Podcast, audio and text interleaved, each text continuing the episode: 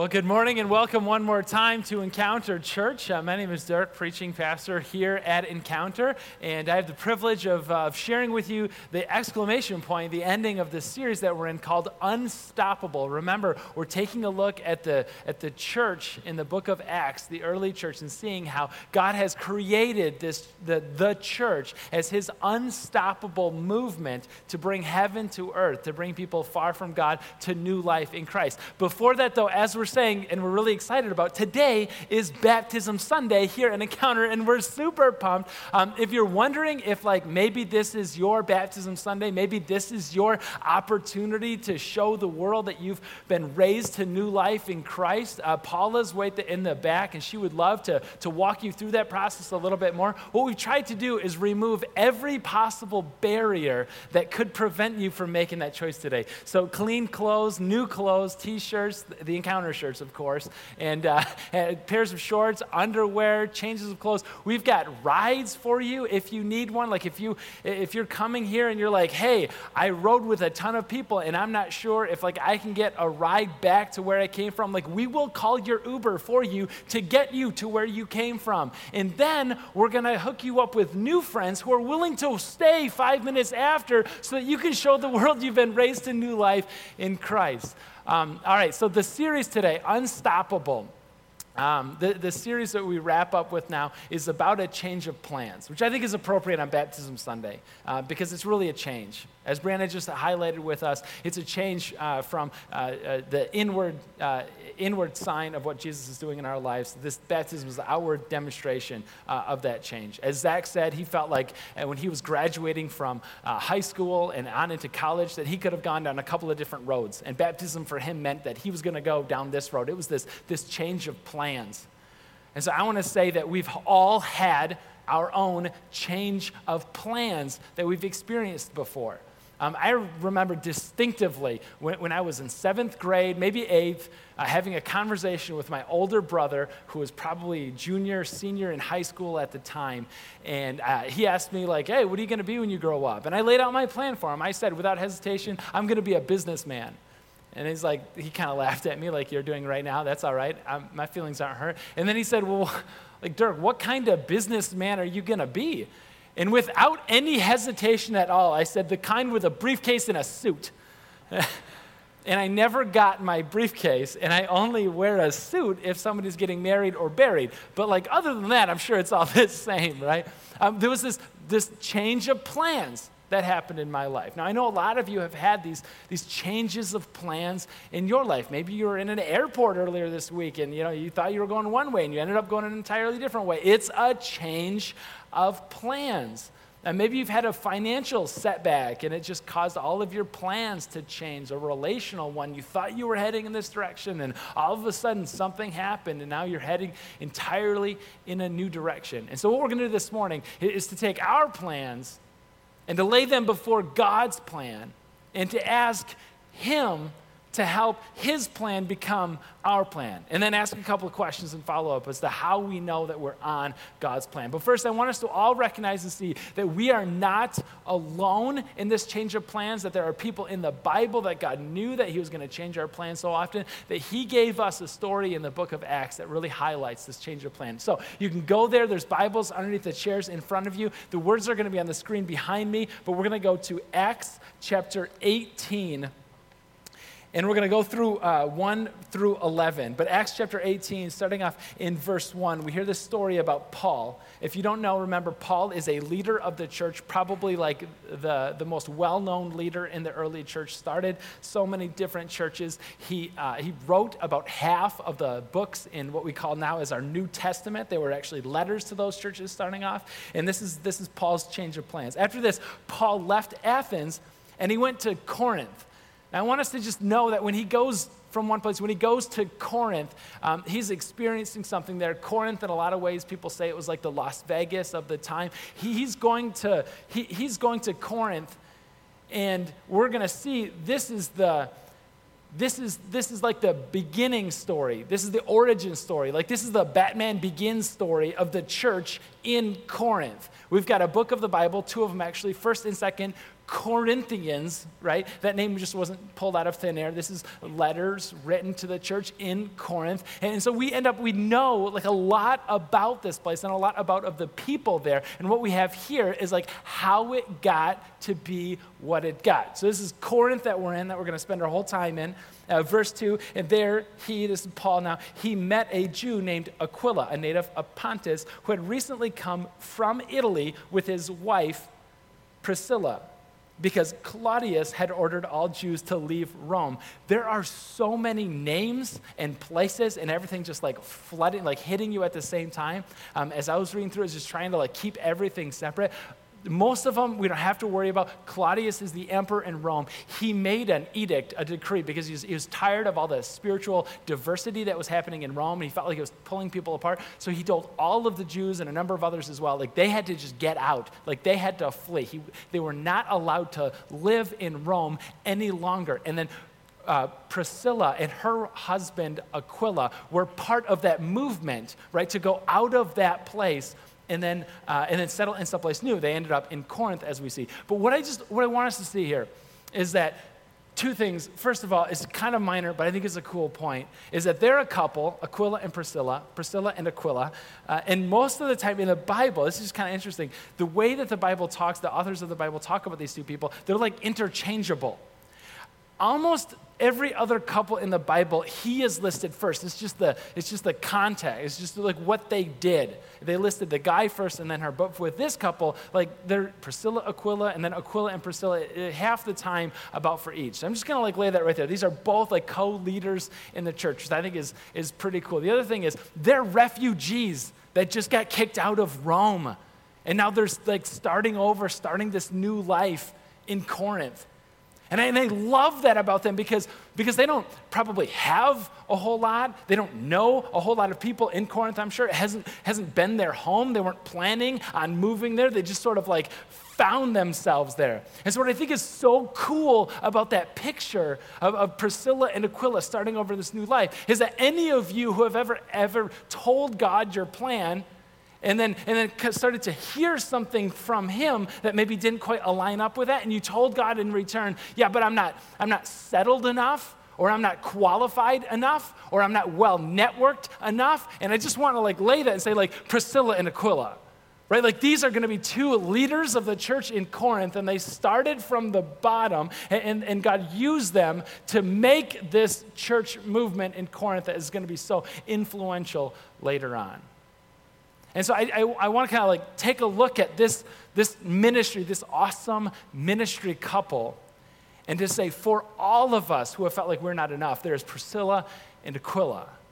I want to take this, this ministry couple and say they found themselves at what probably seemed like to them as a dead end place, right? Where they, they couldn't really go much from here because what they wanted to do, what they planned on doing, had been taken, had been ripped away from them. Okay, but what they thought was a dead end, God said, Oh, no, no, no, we're just getting started with you. So, whatever your, whatever your dead end place is, right? Whether it's a job that just ended abruptly, a dead end, a relationship, a financial thing that just dead ended, I want you to hear God speak over your life. Oh, no, no, we're just getting started here. What strikes me about this couple is just how, uh, uh, in a way, kind of normal they are. Not, not normal in the sense like, wow, we typically think of like refugees as the ones that God is going to like start this amazing movement in the church. No, no, no. What I mean in, in the Bible, in the story of the Bible, God normally works, it seems, with this kind of couple that like have nothing. So all the glory is to God and Him alone. It's not because they were so enough. That, that the normal part of the Priscilla and Aquila story is that it's not like God overcame these remarkable odds and, and like used them. It's that he kind of like plans on using people like them. So, whatever your dead end story is, it's not the case that God, like, someday might use it to his glory. It's that he is right now planning on using that for his story and we see that in Priscilla and Aquila. So we're going to move on. Uh, verse, finishing it off there, Priscilla and Aquila, they're so uh, influential. They're going to be. So Paul, of course, he goes to see them. Paul went to see them, verse 3. And because he was a tent maker, as they were, He stayed and he worked with them. Every Sabbath, he reasoned in the synagogue, trying to persuade Jews and Greeks. When Silas and Timothy came from Macedonia, Paul devoted himself exclusively to preaching. I love that it just says that he was um, that, that he was a tent maker along the way because sometimes we like separate out like what it means to, to, to like work your, your nine to five work your job and then your faith life is like over here in this bucket entirely and this other side i got a call earlier this week from somebody he was a, he was a realtor and he was almost like apologetic in the way of like hey i think that god is asking me to like maybe do something with this property and I, so i just thought i would kind of bring it up to you and, and you know and he was like i'm not even sure if like i'm really allowed to like, you know, mix these two things together. And I was like, whoa, whoa, guy, like, wait, hold on here a second. Like, we don't do that. If you feel like these things are like torn apart, like you got to figure out a way to like bring them back together again. What do you think Paul, you know, why do you think Paul chose tent making? Probably because he's sitting down and he's working with his hands along with these other people. He's pouring into them, he's hearing them pour into him, and, and he's making these tents as a way to give glory to God, like all throughout this process. So that's just kind of aside the point that I love that he brings these things, two things together. Um, so he's spending this time now testifying on the weekends and at night, preaching in the synagogues, testifying to the Jews that Jesus was the Messiah. Verse 6. When they opposed, these are people in the synagogue now, when they opposed Paul, and became abusive, he shook out his clothes in protest and said to them, Your blood be on your heads, for I am innocent of it. And then he gets really bold and he starts to tell God his plan. He says, From now on, I will go to the Gentiles. Now, before we get to the Gentiles, that's like a harsh thing to say, right? Like, you know what? That's it. Your blood is on your hands. Like, I am innocent of it. And that's kind of our reaction sometimes uh, to people.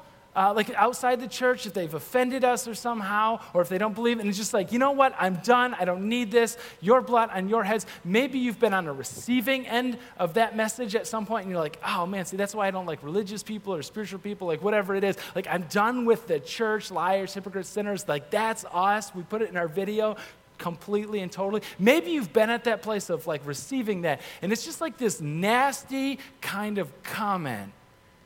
But I, I want to temper that a little because Paul, among others, among other things, he is a passionate person.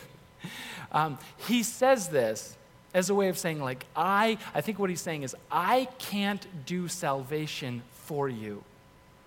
Like, this is on you and you alone. This is up to you. This is your call.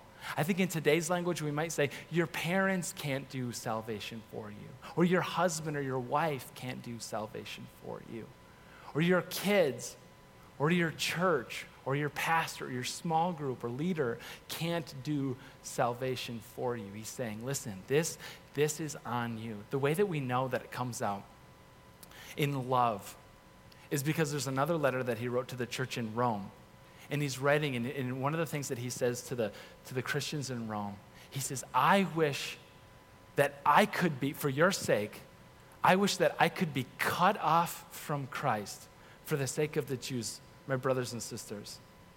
And that just, like, let that hit you for just a minute, right?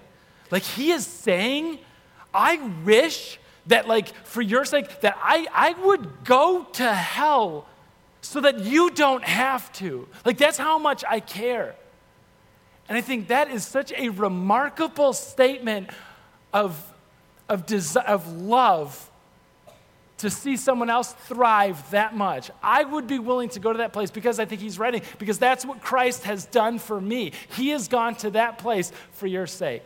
So when you hear like him kind of like wash his hands and saying, I'm done, your blood is on your own, I want you to take that as a sign of his deep love for these people. But he gets really audacious now and he tells God that, that I'm done with the Jewish people, I'm done with spiritual people, I'm done with the religious people. I'm ready to go to just the Gentiles outside of, of the synagogue entirely. Okay, right? What do they say? If you want to hear God laugh, Tell him your plans. He does, and God answers. Uh, verse 7 Paul's plan. Then Paul, he left the synagogue, like the spiritual center, and he went next door to the house of Titius is how you pronounce that. Titius Justus, a worshiper of God. It's probably the most Greek sounding name you could come up with then, right? Because Paul's like, I'm done with these people. I'm going to go to the Greekest person I can think of, Titius Justus, next door to the synagogue, telling God his plans. We hear God laugh back at him in verse 8. Crispus, now, the synagogue leader and his entire household believed in the Lord. And many of the Corinthians who heard Paul believed and were baptized. I love that because, like, verse 8 kind of comes almost out of nowhere when you're like, wait a second, Paul is like done with these people, done with the synagogue. They were bad to him. They abused him. They beat him up. They said awful things about him. And so he's done. And so he goes to the most Greek sounding person uh, next door that he possibly could. And then he finds out this random verse 8 is that the synagogue leader now comes to faith and his whole family is baptized. Oh my goodness. God has other plans. Verse 9. God has another plan for him. And one night, one night, the Lord spoke to Paul in a vision and said this The Lord said, Do not be afraid. Keep on speaking. Do not be silent, for I am with you. And no one is going to attack and harm you because I have many people in this city. And so, in the ultimate change of plans, Paul stayed in Corinth for a year and a half, teaching them the Word of God. You ever think about this for a minute? If you know some of these stories, if you, if you know the story of Paul, if you know that he became as influential as he did, starting as many churches as he did, winning so many for the cause of Jesus as he did, you ever think about him in need of a vision from God that reminds him not to be afraid, not to quit speaking, not to stay silent? Is your, is your image of Paul the kind of guy that needs to hear directly from God and a reminder that he, in fact, will never leave him or forsake him? Like, like, like I think of Paul and, and I think of a I think of a superhero of the faith, right? I think of Paul and I think of somebody where like like like spiritual bullets bounce off from his chest when fired at him. I'm mixing all kinds of metaphors, I know, but like um, Paul is that kind of guy. He's such a such a hero of the faith. I never think about Paul like like afraid to stand up and afraid to speak out, afraid and ends up keeping silent. Like, that's not the picture of Paul that I have in my mind. I think the fact that, that the Lord comes to him and, and gifts him with this vision and says, Paul, as a reminder, don't be afraid. I got this. I'm with you. And so it's like this, this awesome way of God accommodating Paul and saying, I know, future generations aren't going to get it. They're going to think you're a superhero, but God says, I know, Paul, I know that you're an ordinary guy.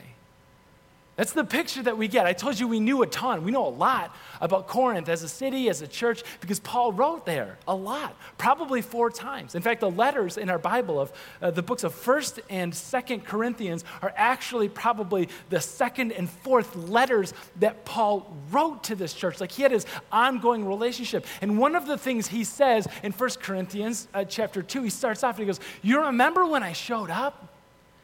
I wrote it down. He says, remember when, I, remember when I got there? When I came to you, he said, I didn't come with eloquence or human wisdom as I proclaimed to you the testimony about God. I came with a story about Jesus, and that's, and that's about it. And then in, in verse 3, he says, I came to you in weakness with, and I'm quoting here, great fear and trembling. I came to you, Corinth, in this story. I came to you lying awake at night, worried about what was going to be ha- what was going to happen to me.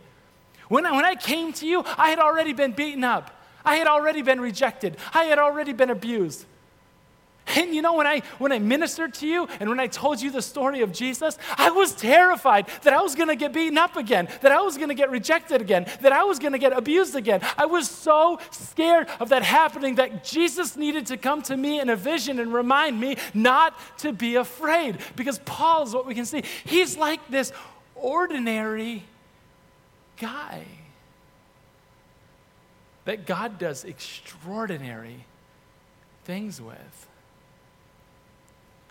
You know, I hope throughout this series, Unstoppable, you've been asking that question like, what makes the church unstoppable?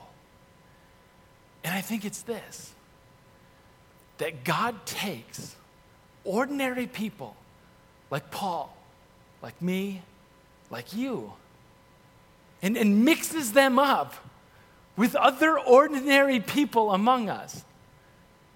And he does extraordinary things with us.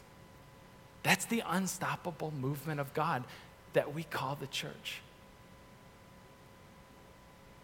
He's got a change of plans. He stays in Corinth for at least a year and a half. It may have been longer. Uh, we don't know. But he hands, he takes his plan of, I'm done with the Jewish people entirely.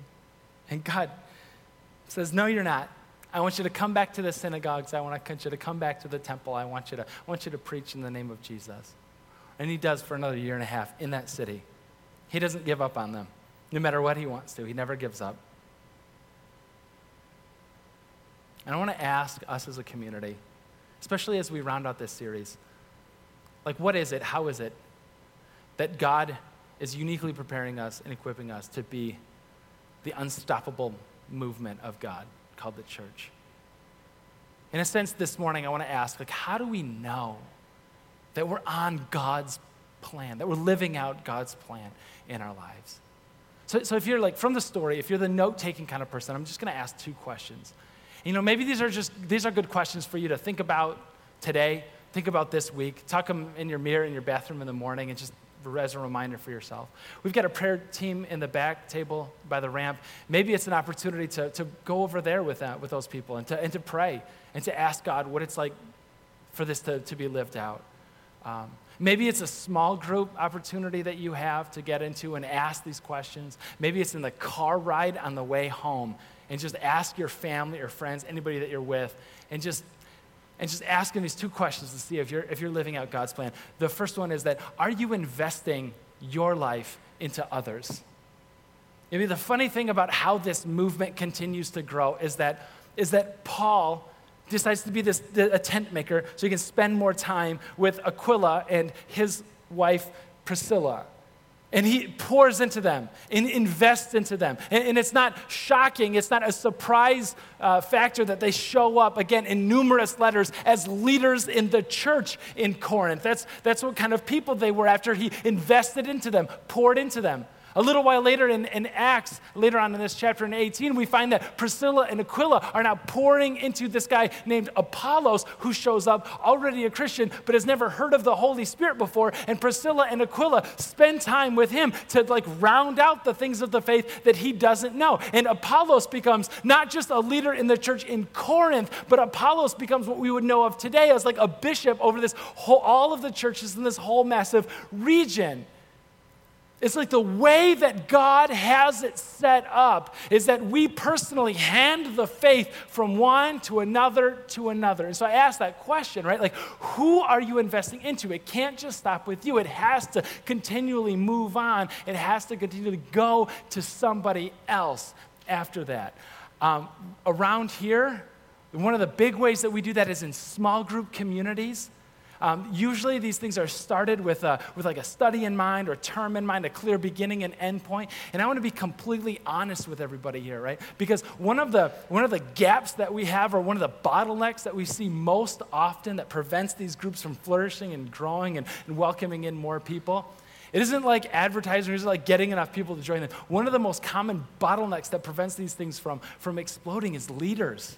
Is people willing to stand up and saying, like, I am ready to pour into, invest into somebody else for the sake of the gospel. Most of you, if we are going to do a, a show of hands, and like, how did you hear about the faith? It probably wasn't by listening to something on the radio. It probably wasn't by, um, by reading something in a book. Most of you said, I can name the person who taught me. Maybe it was a parent, maybe it was a youth pastor or somebody or a teacher. I could name the person who poured into me. And so that's what this, this gospel thing is all about. We have kids ready. They're just ready and excited to hear the message, the stories about Jesus.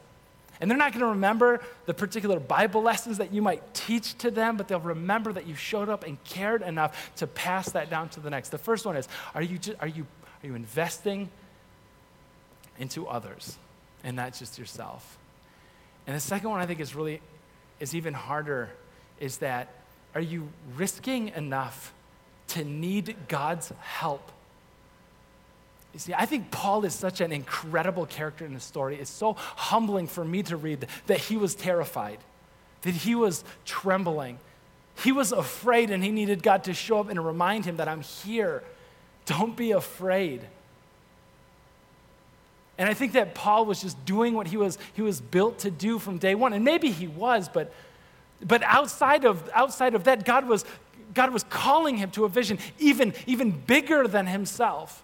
And so, what often happens to me in, in my life is that I try to come up with these plans so that, so that I can kind of round out God on the other side and say, well, I'm going to guarantee success on something, or I'm going to I'm gonna make sure that, that this thing is, is going to is gonna win and, and it's going to be a victory. And, and then I, what I do is I like cut God out in that process. And I think the takeaway we're here is like, are you risking enough? Am I risking enough to need God's help? I don't think that he's necessarily calling us, everyone, to, to become martyrs or to sell our house or do a, But like, what, what is it that are we willing to lose for the sake of living out God's plan in our lives? And if we can't come up with much on that, I heard a quote, I think it's, it's possible that we're actually living out our plan with this candy coating of religiosity around it. So, like, two questions in light of the story is are you investing into others and not just yourself? And then are you risking enough to actually need God's help? Friends, when it comes to the unstoppable movement of God called the church, as you go out of this place, out of this series, I sincerely hope that you know that outside of outside of the miracles in the story of Acts, outside of the exponential growth in the book of Acts, I hope that you know the most miraculous and the most powerful testimony that you have is that God, in fact, saved you. Is that God caused a miracle to occur in your life when He offers you and I forgiveness as a way to turn away from our junk, turn away from our sin, turn away from our guilt, turn away from our, our shame as that message continues to be told and continues to be retold, I think that's what makes the, the church unstoppable. Is the miracle of God in our own lives as we trade out our plan for His. I want to talk, if I could, to those of you who are just about to get baptized this morning. And I'm so excited for you because that's what you're doing. You're showing the world that you have raised to new, you've been raised to new life in Christ.